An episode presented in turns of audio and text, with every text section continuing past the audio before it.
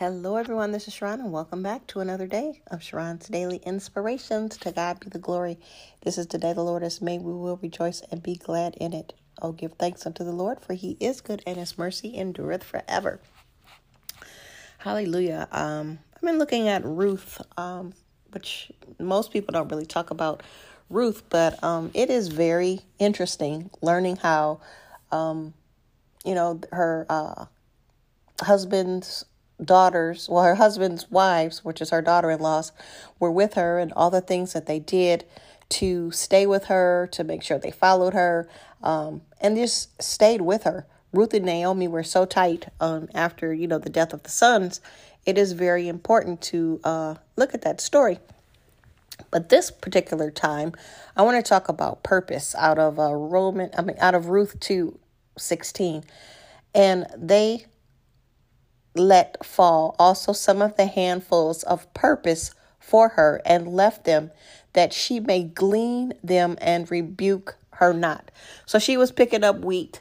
Um, and then you'll notice how, um, with Boaz, how they were just leaving extra wheat down there for her um, because they knew she was a widow. They knew that she needed food and money and things like that. So that's the pretty much the background of the story. Today, we are called into realizing that supernatural prosperity comes on purpose and with a purpose.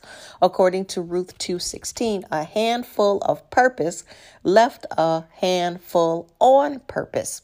Do you understand what that really means for us? In order for your hand to be full, you have to have a purpose not just any type of purpose. Make it a kingdom purpose, an ordained purpose, one set apart from God, by God, to us. It is imperative to have a kingdom mindset, which I talked about yesterday, established in kingdom purpose in order to properly handle kingdom finances, kingdom business, kingdom character, kingdom integrity. It's all about the kingdom that Jesus came and told us about in Matthew, Mark, Luke, and John, like I talked about. So, in dealing with kingdom finances, um, just like the situation with Ruth, she became very rich, and only that, she married the richest man, Boaz. You have to learn to function with more than you can happen on your own. I'll read that again. When dealing with kingdom finances, we have to learn to function with more than we can make happen on our own.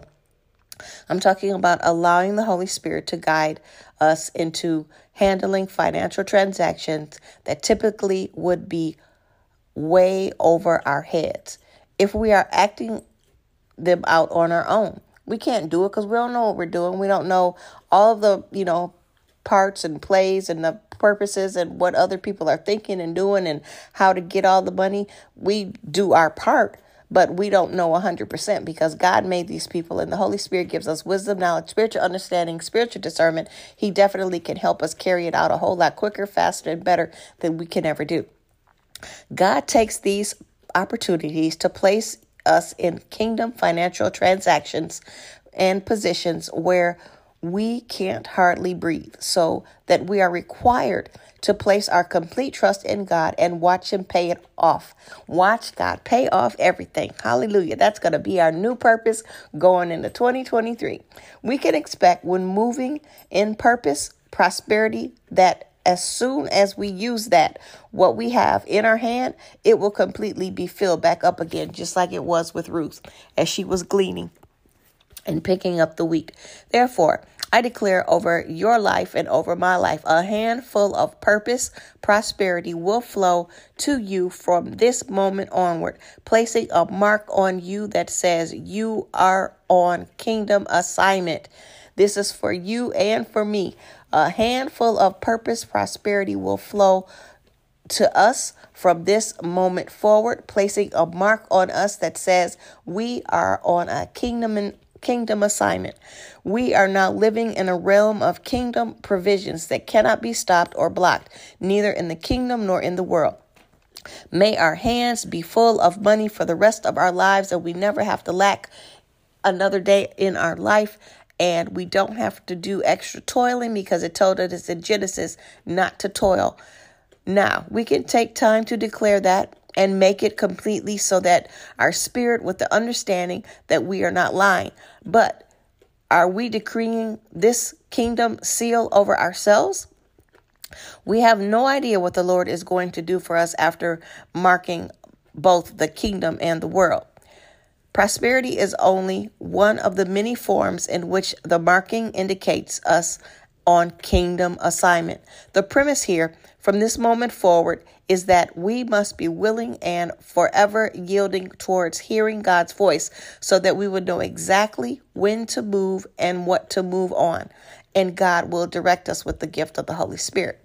All the while believing that He will do what He says He's going to do.